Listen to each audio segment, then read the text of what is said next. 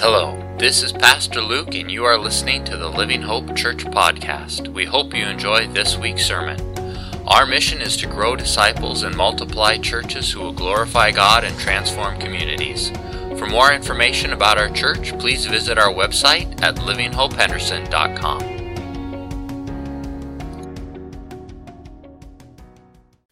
When I when I first thought about speaking for four weeks in a row, I was thinking about the paradoxes of redemption, those those things in Scripture that really turn our view of life and our world upside down from what the world system is the weakness and strength and, and um, humility and power and some of those things.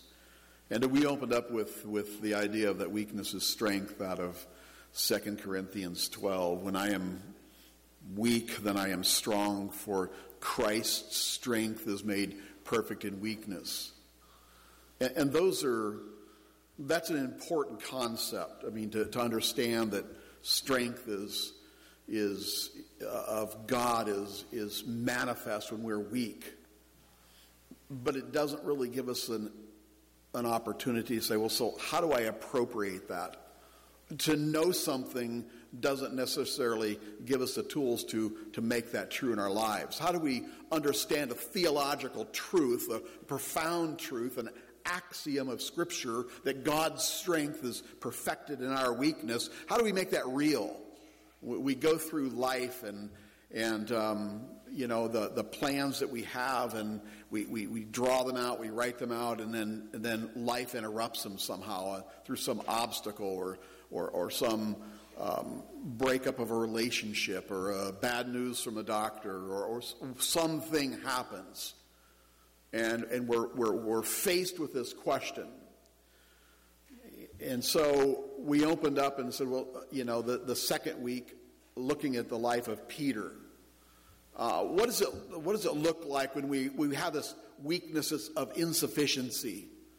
We don't feel sufficient um, to be able to serve Christ. We don't feel like we have the spiritual fortitude and, and we don't feel worthy and our love isn't, isn't deep enough and we want to write out plans for our own life. And it didn't include being a, a, point person in jerusalem on the day of pentecost. And it didn't include this or that. And so for peter certainly. And, and, um, and jesus reminded him what is that to you? You follow me that somehow the strength of Christ is, is made apparent in the midst of our weakness when we choose to follow Christ. And then, then last week we looked at what happens when we don't understand theologically everything.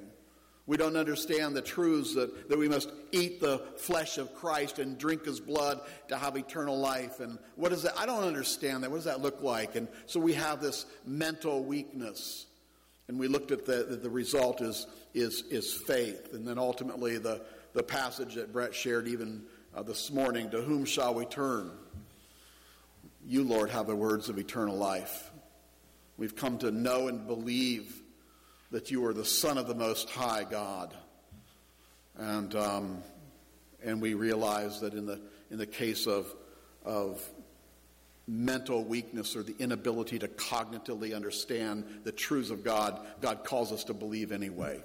You rest your faith upon what's revealed in my word. So today I want to take the last step in this journey of understanding the, the paradox of weakness, the paradox of redemption as, as it plays out in weakness. And, and I want to look at a passage in the Old Testament because I believe there it answers the four most basic questions we have, especially during the times when things aren't going well in our lives. The times when we want to hit the panic button and say, you know what, I'm not sure where God is in the midst of all of this. How do I take the promises of God in a, in a real practical way and make them work for my life? Isn't that the question we all have ultimately? we could spend our time studying Scripture, and I've spent years doing it, and, and teaching Scripture. I've spent decades doing that. But there still comes times when, when those theological concepts seem so divorced from my experience and reality. I, I can't appropriate that. How do we, how do we how do we frame weakness? How do we find the power of God in a practical way? And so today I want to conclude in a very practical way, a, a very simple passage of Scripture. In fact, it's, it's, it's so simple, it's so profound in Isaiah 43. And the, if you'd open your Bibles there, we're going to look at just really in depth a couple verses. We're not going to be have this expansive narration. But Isaiah chapter 40 hits square in the eyes the idea of where is God? Where is God when things are upside down in my world that I live in and in my personal life? How do I appropriate the, the, the power and the presence of God's hand? How do I make it real? How do I take things from the pages of Scripture and put them in the tablet of my heart? How do I find out where to, where to get this power from? And um, in this passage in Isaiah 43, I'm going to read it, and, and it's probably going to it's probably going to go like, hmm, wonder where this is going. But listen to this. But now, thus says the Lord, that's Yahweh, who created you, O Jacob, and he who formed you, O Israel. Fear not, for I have redeemed you. I have called you by your name, and you are mine. When you pass through the waters, I will be with you, and through the rivers, they shall not overflow you. When you walk through the fire, you shall not be burned, nor shall the flame scorch you. For I am the Lord your God, the Holy One of Israel, your Savior. I gave Egypt for your ransom, Ethiopia and Seba in your place, since you were precious in my sight. You have been honored, and I have loved you. Therefore, I will give men for you and people for your life. Fear not, for I am with you. I will bring your descendants from the east and gather you from the west. I will say to the north, Give them up, and to the south, Do not keep them back. Bring my sons from afar and my daughters from the ends of the earth, and everyone who is called by my name, whom I have created for my glory, I have formed him. Yes, I have made him. In Isaiah 43, Isaiah records the words of, of the Lord, of Yahweh, the Father, in, in, in declaring his covenant relationship with Israel. This is God's promise to a nation and, and I say that by way of clarification. Hold with me for a second. When we read Scripture, we really have to understand who is the targeted audience that they're speaking to. Is it to individual believers? Is it to a nation? Is it to a, a, country that, that God is going to judge? Who, who is the audience of this? The audience of this, he, he identifies very, very at the very first of, of verse 1. It is to Jacob and Israel, which are the same, Jacob, the, the denier, and Israel, God's covenant people. And those terms are used interchangeably. In fact, it's used 13 times just within a section here Jacob first and then Israel, showing God's covenant relationship with a group of people who don't live like they should, but He loves them like He always loves them. We should be leaning forward in our seats right now thinking that's kind of where we are in this country here. We may not be living the way we should, but God's still proclaiming His love for us as believers. And, um, and, and we have to be careful of understanding this is a promise between God and Israel. But it doesn't, it doesn't mean that the principles that we read here don't apply to us. This is showing the heart of God for His people. This is showing God's love in the midst of a people who were rebellious who are turning their backs against God, away from God, is still showing his covenant love toward them. That I am committed to uphold my end of the deal, where I pledge myself to you. I love you because I love you. And that's God's view. He loves us because he sent his son to die for us. He proved that love by sending his son to die on the cross and raising again. The God that we can put our trust and faith in and have the gift of eternal life have the hope for the guarantee of tomorrow and the hope for today. And um, we see that proclaimed in this passage as well. And so, really, the promises that are given here are to believers, they are to God's people. This is showing the nature of God and how much He loves us and cares for us, even, even when things are not going well. And so I told you that, that in this, in the first verse here, God addresses the answers, He gives us the answers to the four most basic questions to humankind. They're four questions you wake up with every day and want answers to, and so does everyone else. They're four questions that, by whom we, we oftentimes seek the answers outside of Scripture to find, to find the, the solutions to them. And, and God gives us the answer right here. And here's the four questions Who am I? Am I valued? Am I known? And am I needed? Really, we, we, they're all identity questions. We have those fundamental questions as humans. We have this innate, design desire to know who we are and whether we have value, where we fit in. Um, are, are we known? Does somebody know or care that we exist? And, and does my life have meaning or purpose? Am I needed? Am I wanted? You know, those are the four most basic questions humanity has. The four questions in your family or, or in the community people wake up with, and, and they go throughout their day wanting to know the answers to those questions. Where did I come from? Why am I here? How did I get here? Where am I going? And uh, do I have value? Do I have worth? Those are all identity related questions. It's interesting that God, in dealing with the people that He has a covenant love for, He gives them the answer to those questions in verse 1. And I have those written out for you on your worksheets. And, and this, and number one, this is it that God's, listen to me, God's promise to you God's promise to you is greater than the, any problems we could face in this life. That the promise God gives you, when you set it beside anything you're going through in life, that promise is so much greater, it is so much larger, that the perspective that we have on that, on that problem begins to shrink. Oftentimes we think our problems are huge. Wow, I've got an insurmountable problem. I've got this going on, this going on, this going on, this going on, and there doesn't seem to be any conclusions or any way forward with those problems. But when we set the promise of God next to that, and this is the point I'm making, when we set the promises of God next to the problem, what happens to the problem? It just shrinks. Because the promises of God are so powerful and so large. Listen, this should be giving us a, a, a step forward. When I am facing trials in life, when I am facing questions that I don't have answers for, what do I need to do?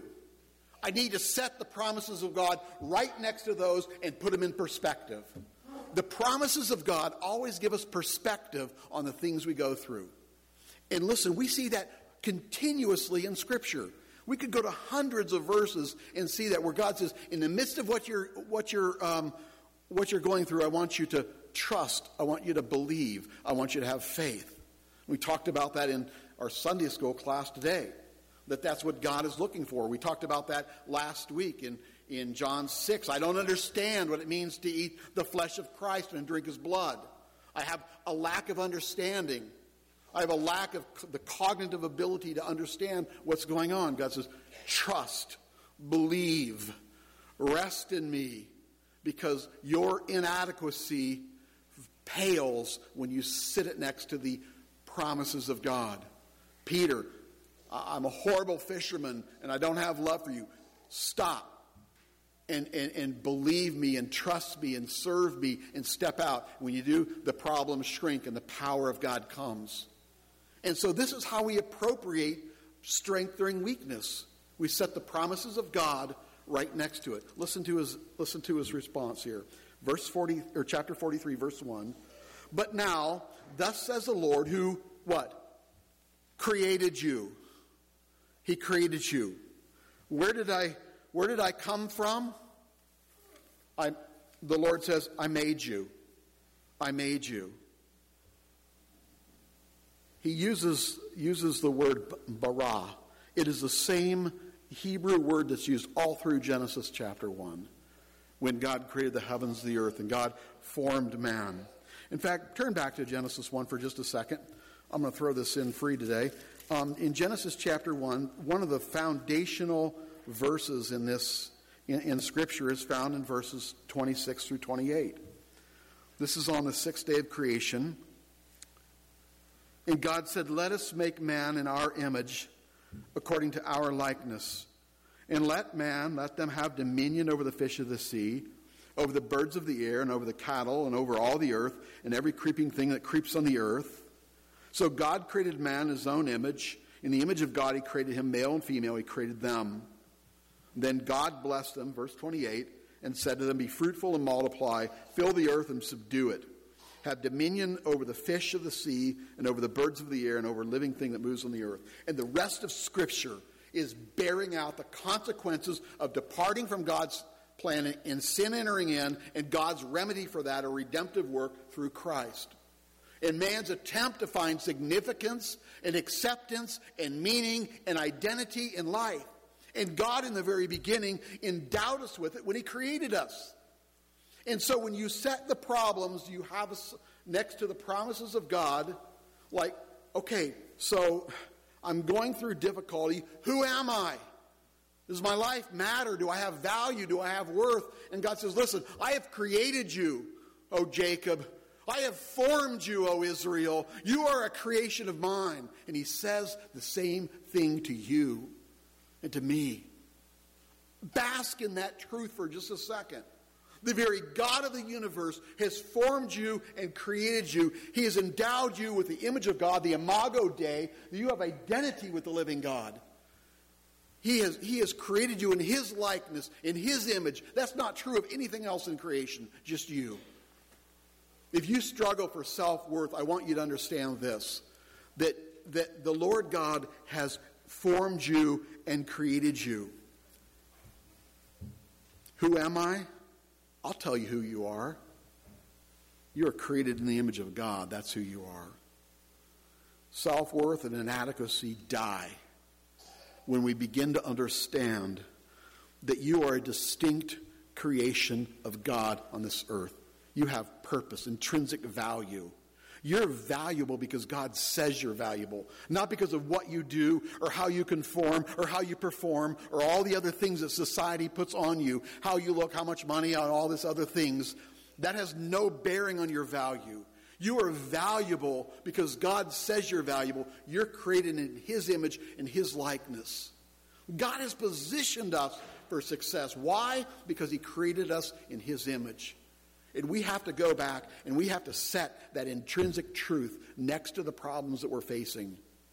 We have to say, so how does that compare now? And that problem begins to shrink next to the promises of God. God gives us those answers to the four most basic questions. I have made you. And if God has made you, you have value. Friends, you have worth. You have enough value and worth, and God loves you so much that He'd be willing to go and send His only Son to die for you. He proved it. And Scripture says that. But God demonstrated His own love toward us in that while we were yet sinners, what? Christ died for us, Romans 5 8. We see that God, God demonstrates that love toward us. And He, he, and it's not to be surprising that He says that to Israel in the face of difficulty, in the face of troubles, even troubles that they, that they brought on themselves. And by the way, there were some of those people in Israel, they were faithful. They were seeking Yahweh. They were worshiping. They, were, they had hearts inclined to God. They were obeying. And yet they were still suffering the consequences of choices other people made. Listen, I work every day with young people that are suffering the consequences of choices that other people made for them. Other people made to hurt them, to abuse them, or to malign them, to, to abandon them, or whatever it is. And they're still suffering the consequences of choices somebody else made for them. What's the solution? The solution is to understand that my value of my life isn't dependent upon what somebody else says, it's dependent upon what God says. We have to believe that truth, or we're constantly going to be able to try to meet the, the, the, opinions of other people or meet some standard that's always evolving and always changing. Friend, the standard is met, and it's met in Christ, and it's met in the image of God, the Imago Dei that God stamped upon your life. Your life matters, it has value, and that has no bearing on the choices you make for yourself or other people have made for you. And God reminds them of that. He's taken them right back He's taking him right back to the day of creation, to the sixth day, and said, Listen, I have formed you. I have created you. He says, Fear not, for I have redeemed you. The first question, um, Who am I? was answered by God saying, I made you. The second question is, Am I valued? Am I valued? And he says, I have redeemed you. Fear not, for I have redeemed you. And this is really God saying, Not only did I make you, but redemption is the idea of being purchased at a cost. Now, we understand that for the New Testament believer, the purchase price was the blood of Christ. The blood of Christ was shed. That was the cost for the payment of sin. Jesus willingly shed his blood to redeem us, to provide the payment in full, to be purchased. In redemption, the New Testament has the idea, um, ek agorazo means to be purchased out of the marketplace, to be a possession of God, never to be sold again. Think about that. You're buying something or purchasing something, and you say, you know, when I buy this, I will never sell it. There's no price that could be paid to, to, to sell this again. And that's what God says about you. In Christ, He has redeemed you. You've been purchased out of the slave market, the slavery to sin, and you've been put in God's economy in association and relationship with Christ, never to be sold again. When you talk about security, and this is, this is, this is value, this answers the question do I have value? We all want to know that our life matters, that we have value. Again, everyone does. And God answers the, answers the question that they never even asked. Do you want a motivation for enduring trials? I mean, trials have a way of thinking, you know, I must not be too valuable because if I was, you know, I wouldn't be going through this. And yet, and yet God says, no, the redemption, the redemption that I've shown you is, is proof that you have value, regardless of the experiences that are going on. This is a promise of God. This is what this is. Isaiah 43 1 is God's promise.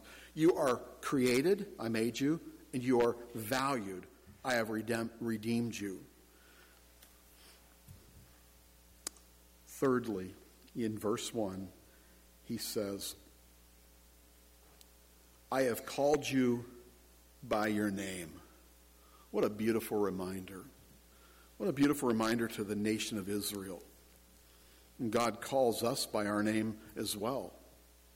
We are His children, and He calls us by name. God knows our name.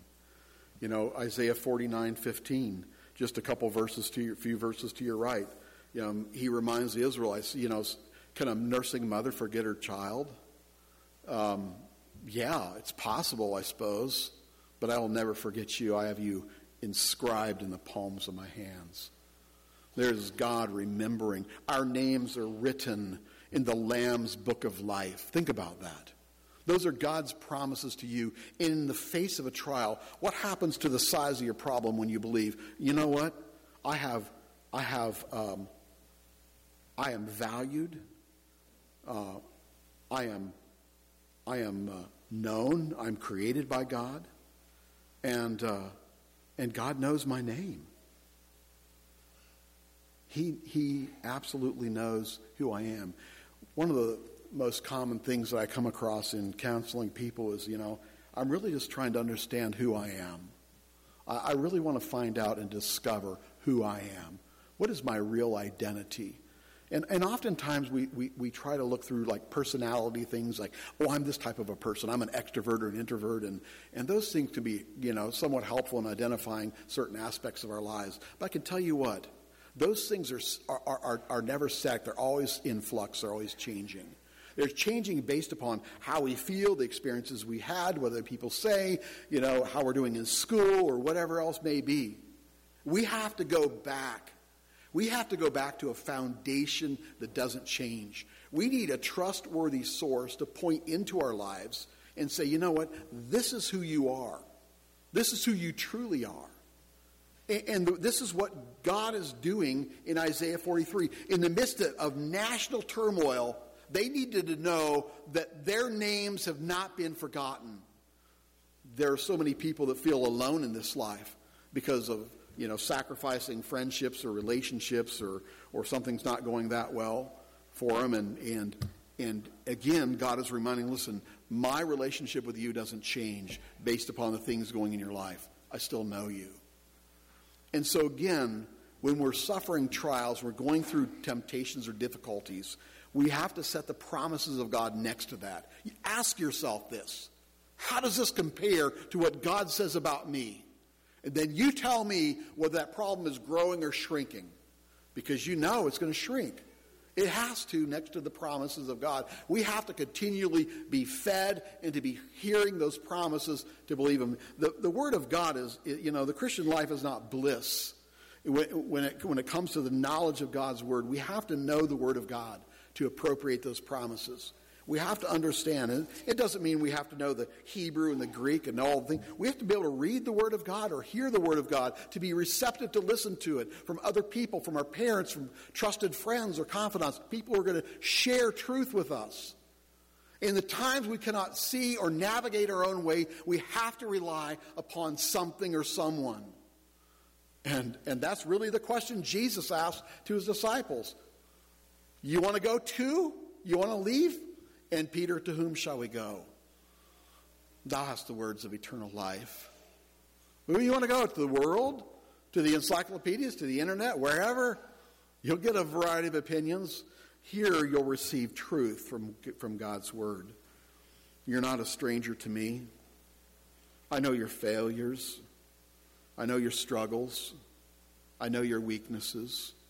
I know the hurt.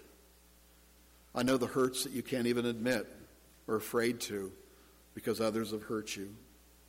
You know, there are very few people in this world who truly take the time to know us. I mean, just to know us, to know who we are.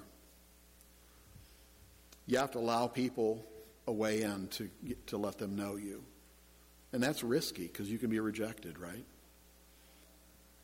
And here, God is the one who knows everything about us. He's already there. I know everything about you. And I've called you by your name. And then he says this, and this is number four. The question that he, that he asks, or that he answers, is this Am I needed or wanted? And what does he say in verse 1? You are mine. You are mine. Who am I? I'm a creation of God. Am I valued? I have redeemed you. Am I known? I know your name. Am I needed? Am I wanted? I own you. I own you. Do you ever feel unwanted? We all have at times, probably. Unappreciated. Nobody needs me. My life doesn't have that value. These are identity questions that God answers in this passage when he says, You are, you are mine. I own you. God claims ownership of his, of his people. 2 Timothy 2.19 says, The foundation of the Lord stands sure, knowing this. The Lord knows them that are his. The foundation of the Lord stands sure, complete, finished. The Lord knows his people. The Lord knows them that are his, and he doesn't forget us. We belong to him. We are his possession, his precious possession. Think about that. You belong to God. Your life values, it matters, you're needed, you're wanted. God calls you his own. You're his own precious possession, we're called in the New Testament we shouldn't be surprised. If he purchased us, then we belong to him. We have value and purpose to God. And, and the point is this that when we set the promise, the powerful promises of God from the hand of God, right next to our problems, they seem to diminish. And we have to grip those truths. We have to believe those things. That's why Paul said in Romans 8, For I am, for I am, I consider that the sufferings of this world are not worthy to be compared to the glory that shall be revealed in us. When I, when I weigh all the things that have happened in my life, none of them can hold a candle to the glory of God that's going to happen in the future. And God says, set that beside your problem. Set the glory of Christ next to the trial you're going through, and you tell me which one's going to persevere, which one's going to go forward, which one's going to take it to the bank, if you will. And, and it, it, is the, it is the promises of God. And over and over and over in Scripture, we see this. God says, Set me next to this, and everything will diminish. How do we practically deal with trials and trauma? We set the promises of God next to them. It's that simple in concept. It's hard to do when we're going through that because the world's constantly saying, you know what, this is what you need to do. You need to get even. You need to do this. You need to do that. And God says, forgive, trust, believe, rest. Let me work. My strength is made perfect in weakness. And that happens when we believe that. And so, number two, we see this in, in verse 2. When you pass through the waters, I will be with you, and through the rivers they shall not overflow you. When you walk through the fire, you shall not be burned. God reminds his people of, of something very important that his presence in our life is more valuable than the absence of problems. Think about that for a second. It's a mouthful.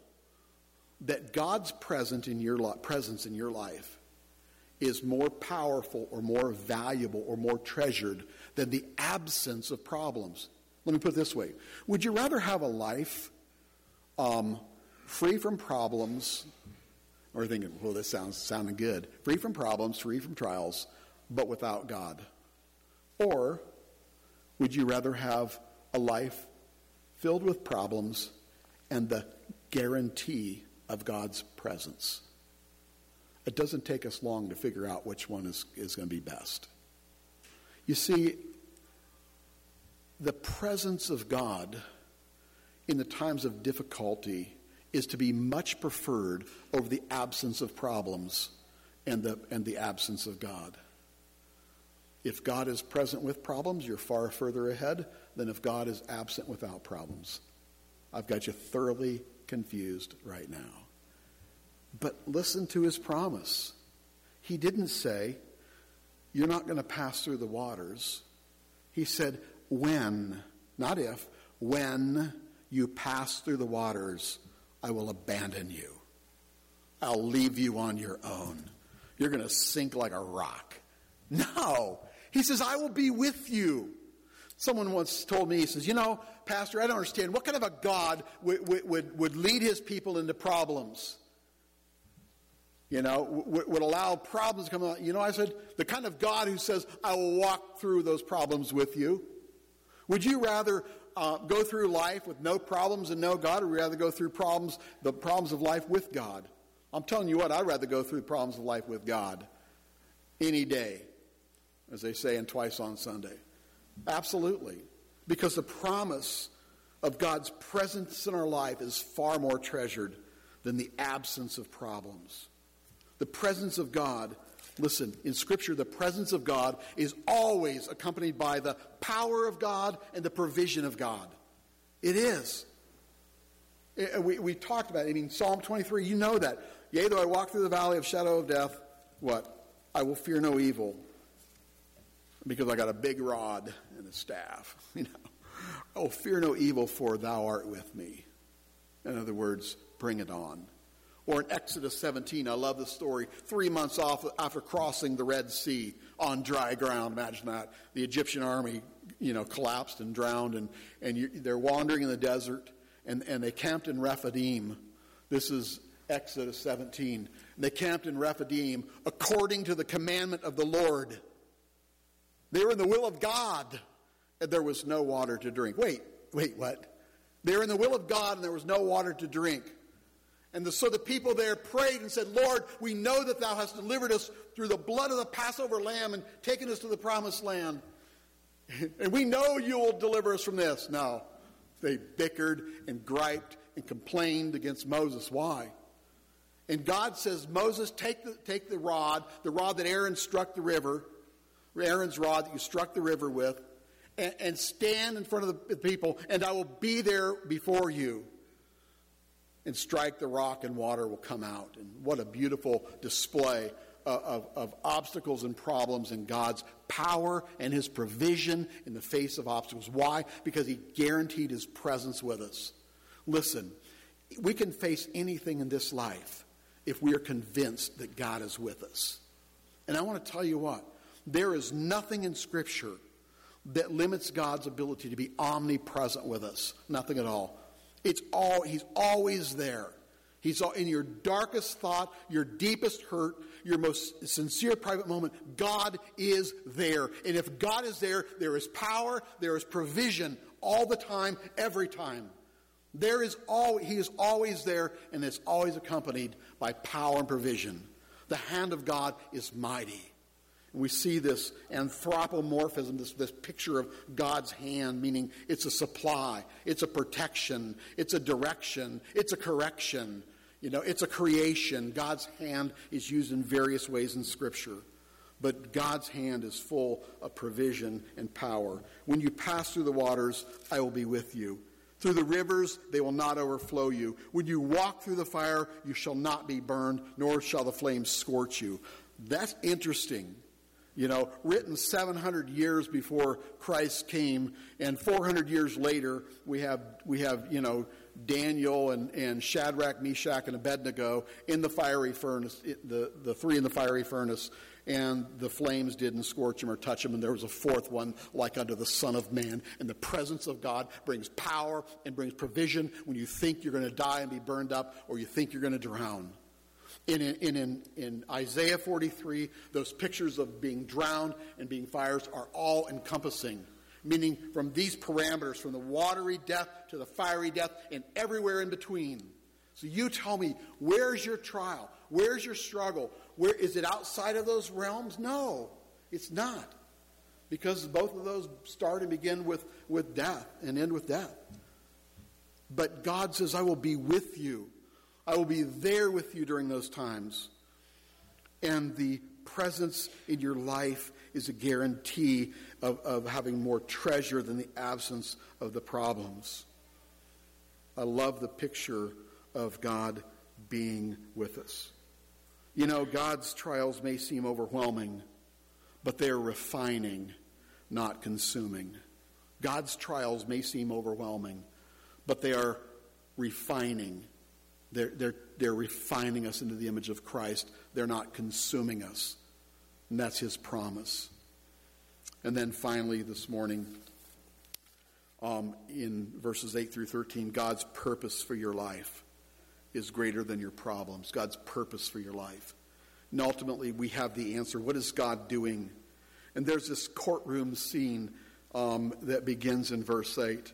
Bring out the blind people who have eyes and the deaf who has ears. There's a couple ways um, scholars look at this passage. It's either Israel who is disobedient, and God's saying, disobedient Israel has more good to say about me than anyone else.